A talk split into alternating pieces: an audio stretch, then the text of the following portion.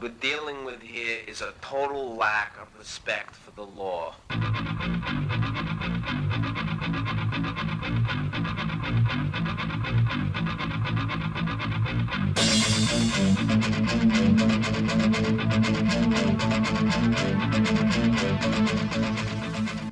You're listening to Done by Law.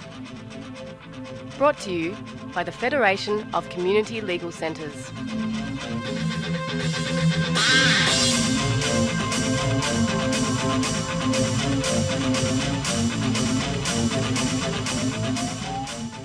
You're tuning in to Done by Law at 3CR on 855 AM. We acknowledge the Wurundjeri people of the Kulin Nation as the traditional and rightful custodians of the land we're broadcasting from. We pay our respects to elders past and present and acknowledge that this land was stolen and never ceded always was and always will be Aboriginal land. So it's 6 pm on the 18th of May, and we're your hosts, Indy and Dylan. We're going to be discussing the national campaign for a federal Cultural Heritage Protection Act. We've all seen recently the ongoing destruction of Indigenous, cultural, and historically significant sites across the country, like the Djabwurrung birthing trees here in Victoria and the Juukan Gorge by Rio Tinto in WA. Today, we'll be hearing from Larissa Baldwin. Hi, Larissa. Thanks for coming. Hey, thanks for having me. Larissa is GetUp's First Nations Justice Campaign Director. Larissa is a Widjabul woman from the Bundjalung Nations. She dedicates her life to fighting First Nations justice and self determination. And right now, she is working with traditional owners across the country towards a federal Aboriginal and Torres Strait Islander Cultural Heritage Protection Act. Larissa, we've seen in the media the destruction of the Juukan Gorge in WA and the birthing trees in Victoria. Could you tell us a little bit about what is in place at the moment to protect these sites? I think that the thing that people are really uh, concerned to learn that across Australia there's a patchwork of legislation under many different acts, but there is no cohesive uh, legislation to protect cultural heritage. In terms of what happens at state and territory uh, level, it's a lot of patchwork. A lot of the laws currently that we have are left up to ministerial discretion. And so there isn't adequate protection for cultural heritage, which is something that people are really surprised by when they learn that. Like when people talk about cultural heritage, it's sometimes I think people find it really hard to distinguish between that and sacred sites, and people think that these things would be protected. We talk about the Juukan Gorge being uh, destroyed, and that was really a huge trigger point because it's something that is like one of the oldest, you know, intact records of human civilization in terms of the way that people lived. And people talk about the hair belts that were found there and how internationally significant this site was, and for it to be blown up, it's just like sent this kind of shockwaves around the nation, but also around the world in terms of the investment community. Like you just blew up something that's 10 times older than the pyramids that talks a lot about you know where humans have come from. And i feel like the outrage that we've seen about that and a lot of people are asking now like why this legislation wasn't adequate to protect? And, and one of the things is to, to know is that at a federal level the legislation and that there's so much is left up to discretion and there are so many issues with, with the legislation that we have over the year year of like 10 to 15 years, we've had a lot of people coming and changing, and especially the mining corporations have been kind of white ending the legislation. So, yeah, really, right now, what we have is a patchwork that doesn't protect anything properly. And we did see on the 25th of March this year that traditional owners were meeting with some federal politicians for a push for this national scheme or this National Cultural Heritage Protection Act. Can you talk a little bit about why the call for this now? Obviously, it goes into what you've just said um, a moment ago, and what a Cultural Heritage Protection Act would do. Yeah, so when we understand in, in terms of understanding who first nations people are across this country we are our history is oral and our culture and we are unique as first nations people because we are place based and so we have boundaries and so much of our knowledge systems and kinship systems is written in landmarks but also tangible and intangible. So like there could be the landmarks and song lines and but also there's the, the, the things that go along with that which is like stories and um, ceremony and that sort of stuff. And all these things come together together to be kind of uh, work out our law system, the way that we interact with people, how we create social orders and kinship connections and that sort of stuff. And so when we talk about cultural heritage, it's important to say, I think a lot of people can understand maybe like what a sacred site is in terms of like really in a tangible way is something that Aboriginal people use through ceremony or burial or something very significant. And obviously, it's usually something in terms of that knowledge being not being able to be made public. There is a register of sacred sites around the country, and people understand that as part of cultural heritage. But cultural heritage doesn't, it may not protect that that song line that sacred site belongs to. The reason that it's happening now is because it has been such outrage. Um, I think something of this, it's not that something of this significance has been blown up before. It's just that I think that the globe and like people across Australia are more aware of other cultures and, and what we do to those things. I think there's a lot of, you know, language and talk about what cultural appropriation means, how things should be protected, the fact that, you know, a lot of white inter- institutions are protected and a lot of First Nations cultures across the world aren't protected properly. And so when something like Juukan Gorge happened, what we, when we started running the campaign, what we really wanted to go out there and explain like how this thing was happening, people were outraged and like, this should be illegal and this is vandalism. It's like, no, this is perfectly legal. In fact, the traditional owners, and I think once the story started coming out, and that's the thing that really outraged people, is like there was a stop work order put in by the traditional owners. The company did know exactly, they pre hired lawyers because they knew there would be some public backlash, but the iron ore under the rock shelter was worth an extra $4 billion. And so they pre hired all these lawyers. The traditional owners, uh, Rio Tinto had paid for the archaeological dig, so they absolutely knew the significance of the site. And that's the thing for a lot of Aboriginal people where we don't have uh, access and the money to, you know, kind of put this evidence in and around our site. So we might agree to having a mining company or, or um, some sort of industrialization coming in on country. But once you go through the cultural heritage management plans and that sort of stuff and do the science and have archaeologists and have that ability to go on country and collect that evidence, we often find that our sites are way more significant. You know, we are the oldest living culture in the world. We have been here for an incredibly long time. And so, one of the things that happened in Juukan Gorge that people found really outrageous is that they found that this site was much, much more valuable than they originally thought. They then put tried to put in a stop work order, and basically the company ignored it, but also the federal government, um, the environment minister got sent to Ken Wyatt, who's the Indigenous Affairs Minister. Uh, he sent it on Kent to Susan Ley, who basically her her uh, office were out, and so this thing was destroyed. In the eleventh hour stoppage, which we have usually to protect sites, it wasn't able to protect this incredibly significant site, and so the outrage and the fallout from that was massive because it's completely unjust when people actually un- unpack what happened, but also, you know, I think we haven't had for a long time. We see the outrage in our own communities, but I think that a lot of Australians are not aware of the amount of cultural heritage that exists in this country, uh, or you know, even understand the amount of significant sites that might be in and around them every day that the local Aboriginal community is aware of, but the general population is unaware of. Thanks, Larissa.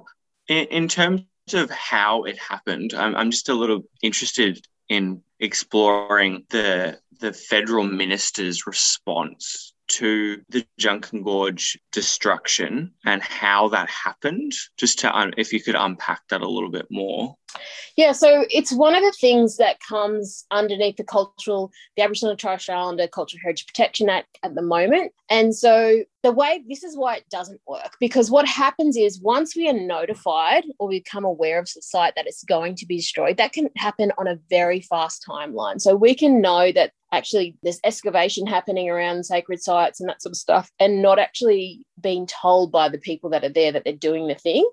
And so at very late notice, traditional owners in some places across the country can put in what are called Section 10s or Section 18s, which is an emergency like stop work act. Um, and the minister has 30 days to respond to that. So what happened was they put that in. The minister didn't see it, and in the time that they put the the minister didn't respond to it, and in the time um, that she should have responded to it, it was destroyed. And so, what it should do is immediately force a stop work, but it didn't do that, which is why, and also the other thing that we see right across Western Australia is a lot of these sites actually aren't registered. So, once the approval in terms of that mine being signed off under WA legislation uh, and there being an agreement to go ahead, there actually is no way to review new significant evidence about sites. It's kind of like what you put in at the point that that's signed off on. And you, you understand that, like, since they did that sign off on the original proposal of the mine, they'd found this hair belt that had directly 6,000 years old that directly linked DNA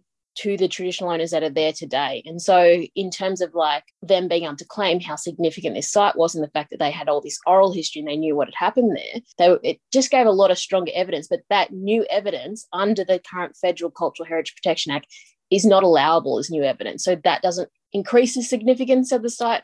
It doesn't trigger a review around the destruction or the protection of it. Uh, and so these are issues with the current legislation that we have, um, where everything is is very broad and intangible, but also leaves a lot up to ministerial discretion. So, what we usually see is that stop work order we put in, that minister will then kick it off to an inquiry.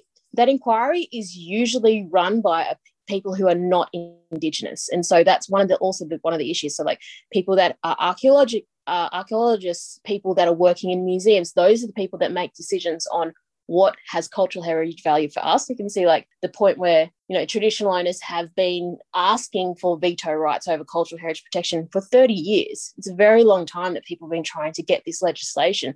The reviews into the New South Wales Act have been going on for over 20 years. They've been promising this legislation. So while there's a patchwork at the state and territory level, at the federal level, we've got mostly ministerial discretion. So the legislation is not worth the paper it's written on and it can't stop destruction. And I think if you look at something, so that's like understanding what's happening in Juukan Gorge, but if you look at the disparity of how those um, um, kind of stop works and ministerial discretions work, somewhere like New South Wales, over the last 10 years, 700 applications have been put in to stop work around cultural heritage destruction. Of those stop works, only five have been stopped. So it's 700 destructions across New South Wales of cultural and significant sites for us. And it's like it's so weighted in in favour of people who are making money in terms of industry.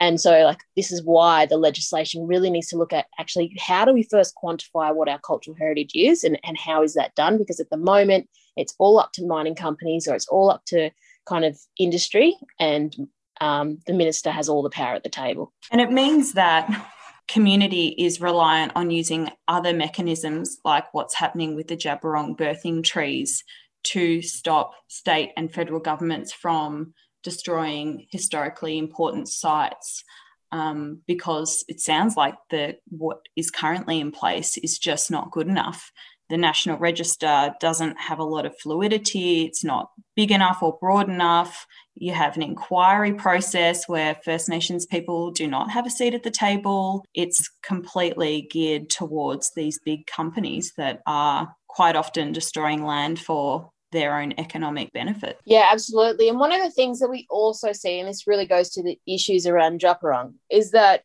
we have the government we have bureaucratic bodies and we the reality is is that all the big kind of rep native title bodies are also government bureaucratic bodies and then you have local kind of aboriginal controlled organizations but that doesn't mean that those bureaucratic structures represent what is our cultural like kind of our cultural heritage decision making bodies in terms of like in the northern territory.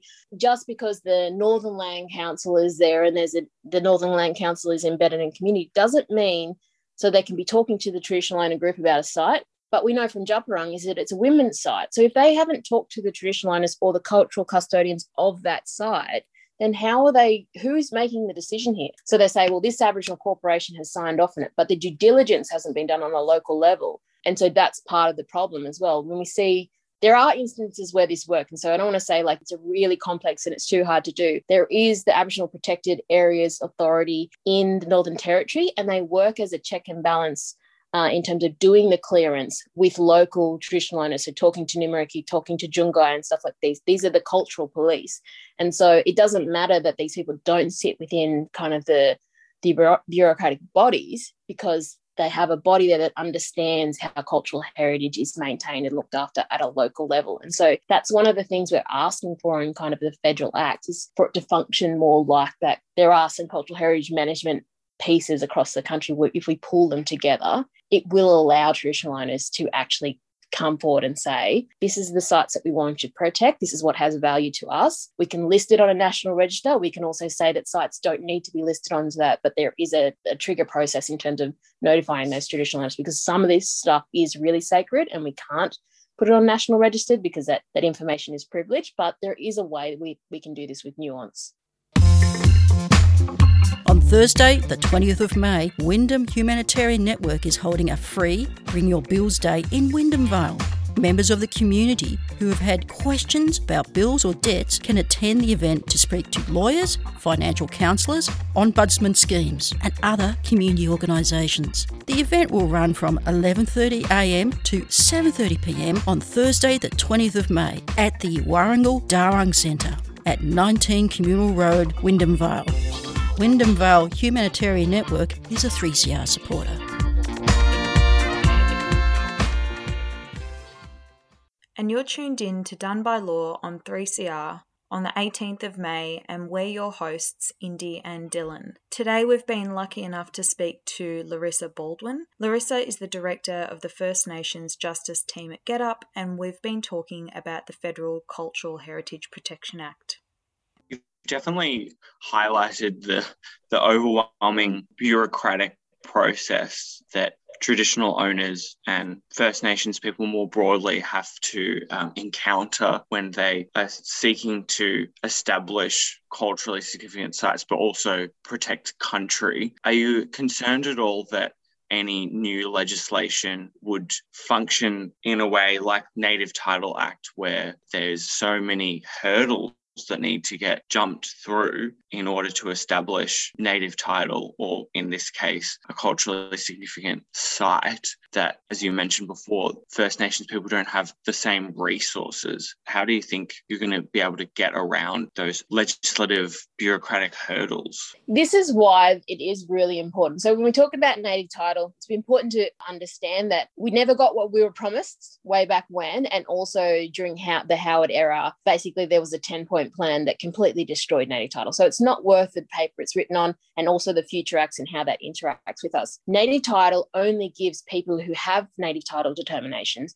the right to negotiate. And so that's an incredible thing that we need to talk about in this country because only having the right to negotiate means you don't have the right to veto which is the thing that is being asked for under the cultural heritage legislation, is that we should have the right to veto. Veto rights exist under land rights legislation, and veto rights are land rights. It's our ability to say yes or no to something. It doesn't mean a project won't go ahead, but it could mean that. So, say someone comes up to propose a new development and they go to the traditional owners, and we have veto rights, and we say, you cannot destroy this site. It means the company has to come back to us, the developer has to come back to us with a management plan that says, this is how we can go ahead with this project and not disturb this site. And this is the management plan we were putting in place for you to have access for, to it, but also uh, in, in order to look after it and make sure that it's not disrupted. And so veto rights can work. And, and I think that one of the things that a lot of people say, the legislation, when native title came out, people talking about Aboriginals coming in and claiming their backyards and that sort of stuff. And a lot of people are going to start talking about cultural heritage as like,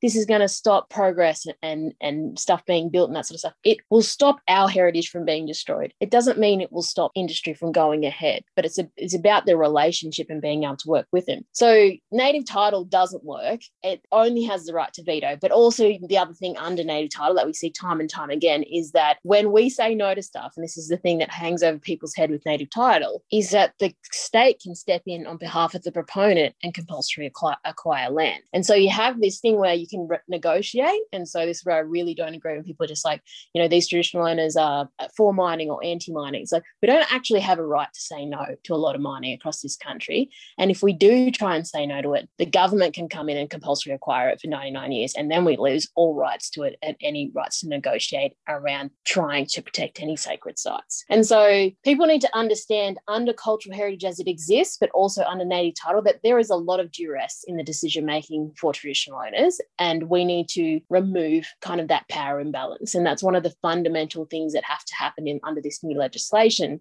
It needs to be about protection first, and then we can work out how we work with different stakeholders around um, building and and doing mining and that sort of stuff. If you if different traditional owners agree with it, but right now we don't have that under legislation. It, it absolutely sounds like law the laws need to be almost switched because there's like a presumption here that mining interests, profit interests, those that's what's most important. And then then they look at Aboriginal land and culturally significant sites where it sounds like what you're saying is that protection should come first. Then Yeah. they can look at other exploration or, or land acquisition. Yeah, we're seeing this. uh, There are two pretty significant cultural heritage sites. Oh, I should say one. So, where the Juukan Gorge was destroyed, there are 125 sites that are currently at risk by Rio Tinto and BHP and a number of other companies within 100 kilometre radius of that site. So there's huge cultural heritage fights happening over there. We've seen over in New South Wales where we've got uh, Gomeroi people trying to protect their grinding grooves. And I know Shenhua Mine is, I don't know, in the process of selling off the licenses, but Santos is, is in there trying to drill and frack for gas as well. But, you know, that's their cultural heritage in terms of like what what's is significant there about the grinding grooves is like this is where Gomeroi warriors went to sharpen their spears to go into battle against European invasion in this country. And so it's an incredible expanse of where warriors came. And, you know, the Gomeroi are a warrior nation. And they that's why it's so big in New South Wales, where they went and sharpened their spears. This is a war memorial for the Gomeroi people. If you said that you were going to cut up the National War Memorial and move it somewhere else to put a mine underneath it, there would be outrage across the country. But there's no empathy that these two cultural heritage sites are significant in this country. And so, you know, even though the company says and the Department of Planning says you can't move the grinding grooves like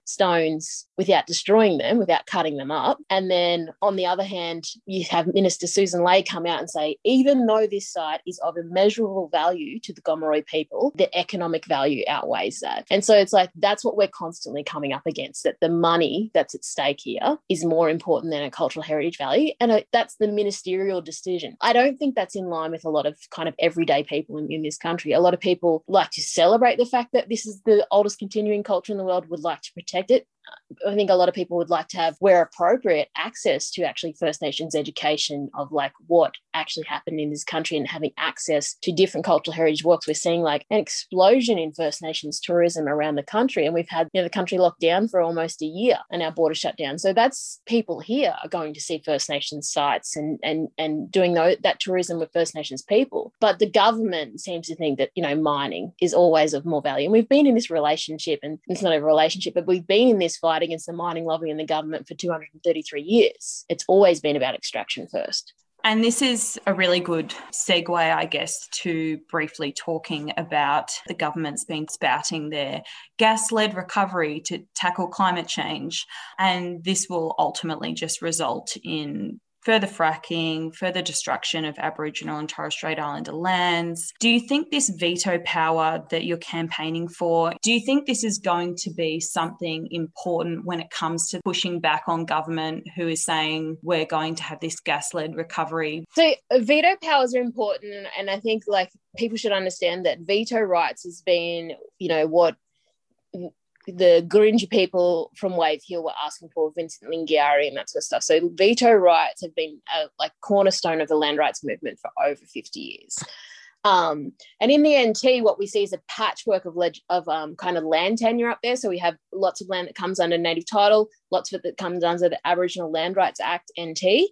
And so we're um, so there's a huge amount. The Aboriginal state in the Northern Territory is very very big uh, in terms of traditional owners having rights over that land. And what we see where we have land trusts under Aboriginal Land Rights Act is that those traditional owners were able to veto the gas fields and they were saying, no, we don't want them.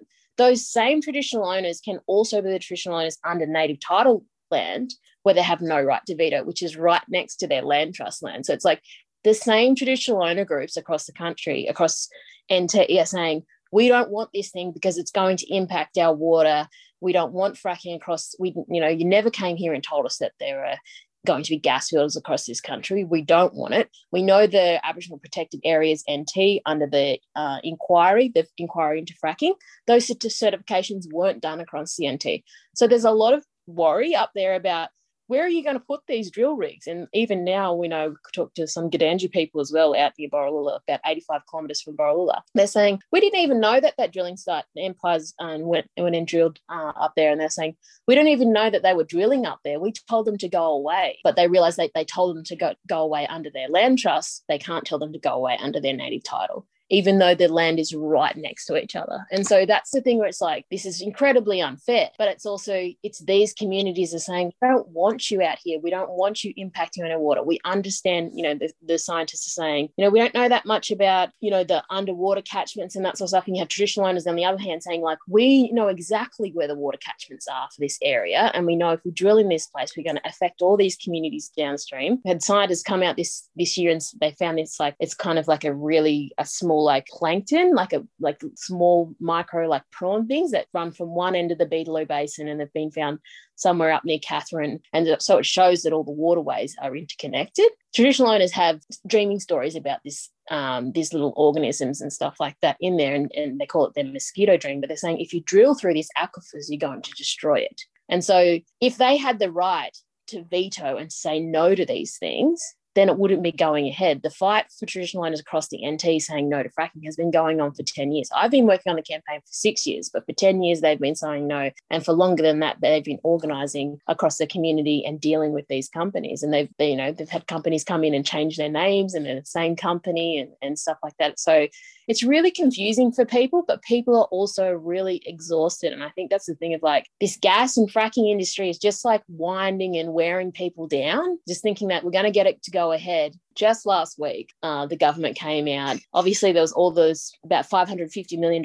in the budget to get fracking across the country, and that's about building the infrastructure uh, and building the pipelines and stuff like that. But that also just on Thursday night, the Northern Australia Infrastructure Facility, that loan basically just made $2.5 billion available for fracking as well. And that will mean in the Beetaloo, there'd be millions of that for the Beetaloo as well. So people are really worried. Veto rights absolutely would allow them to do this, but it's the patchwork of land tenure in this case where traditional owners you know, on one side of the country they can say no, and on the other side they only have the right to negotiate, which is it's not right. Larissa, thank thank you for um, exploring Aboriginal cultural heritage protection. It appears that there's a huge fight ahead, especially with the government's recent announcements around gas exploration and hydrogen and public funding more fossil fuels. And that's going to inevitably uh, destroy more land and cultural significant sites. What can uh, our listeners out there do in order to support your campaign? I think there's two things. So, firstly, for like the traditional owners, I'm working with a lot of communities across the NT about fracking. We're obviously very worried about all these decisions that have come through and the money that's coming through from the federal government. And understand that this project can't happen without federal funding because the traditional owners have worked so heavily against the investors of these companies saying, do not invest in this project. We don't want it to go ahead. We won't give you production licenses. Um, and so, a lot of the drilling and exploration hasn't been able to go ahead because the companies are very nervous that the traditional owners are going to say no to them in production, which is absolutely what they're saying and threatening that they're going to do. They don't want it on their country. So, on fracking, there is a lot of work to be done around the Northern Australia Infrastructure Facility. This is a federal fund, a federal loan scheme and we have moved before as a movement across the country to veto to get governments to veto those loans. We know there was a billion dollar veto um, for the queensland government uh, that stopped the money from going from public money into the coffers of Adani for the Carmichael coal mine. We shouldn't be paying for these uh, this infrastructure. So just to your listeners to go to don'tfrackthenT.org.au, sign up there, and there will be a lot of action coming forward and a lot of ways to support traditional owners in the NT. Um, and on the cultural heritage legislation, at the moment we're seeing a national inquiry, and that's a really good thing that that inquiry is looking at what's happening across the country, not just in WA, but we really, really need to keep the pressure on um, about legislating this. We absolutely need a legislation to protect cultural heritage. We can get it, but we can't get it if people kind of go quiet. And so, cultural heritage protection is happening. There'll be big rallies across NAIDOC this July asking for that, that legislation to come forward. Um, and we need to see a movement of people that, you know, we didn't get what we what we were promised under native title because I think lots of people across the country, everyone came out and supported us to have this this legislation when that High Court came down. And then I think a lot of people stepped away until the deal was done. So we didn't get the things we were supposed to get. So, in order to get meaningful protection for cultural heritage, you'll be able to see a lot of the campaigns going around during uh, NAIDOC. But just as you understand, like write to your senators that are across the country, write to your local members and tell them what cultural heritage means to you. It's not just up to Aboriginal people to protect it. And I think that, you know, the more our government is seeing that this is something that everyone wants protected, the more chance that we have to legislate these federal heritage protections. Fantastic. Thank you, Larissa. That was a really great discussion. You've been listening to Done by Law on 3CR. The Rainbow Door is a free, culturally safe, specialist helpline for all LGBTIQA Victorians. The helpline provides information, support, and referral from experienced peer workers on issues including mental health, family violence, relationships, suicide prevention, and sexual assault. For information, support, and referral, call the Rainbow Door on 1 800 729 367. That's 1 800 729 367, 10am to 6pm every day. Switchboard is a 3CR supporter.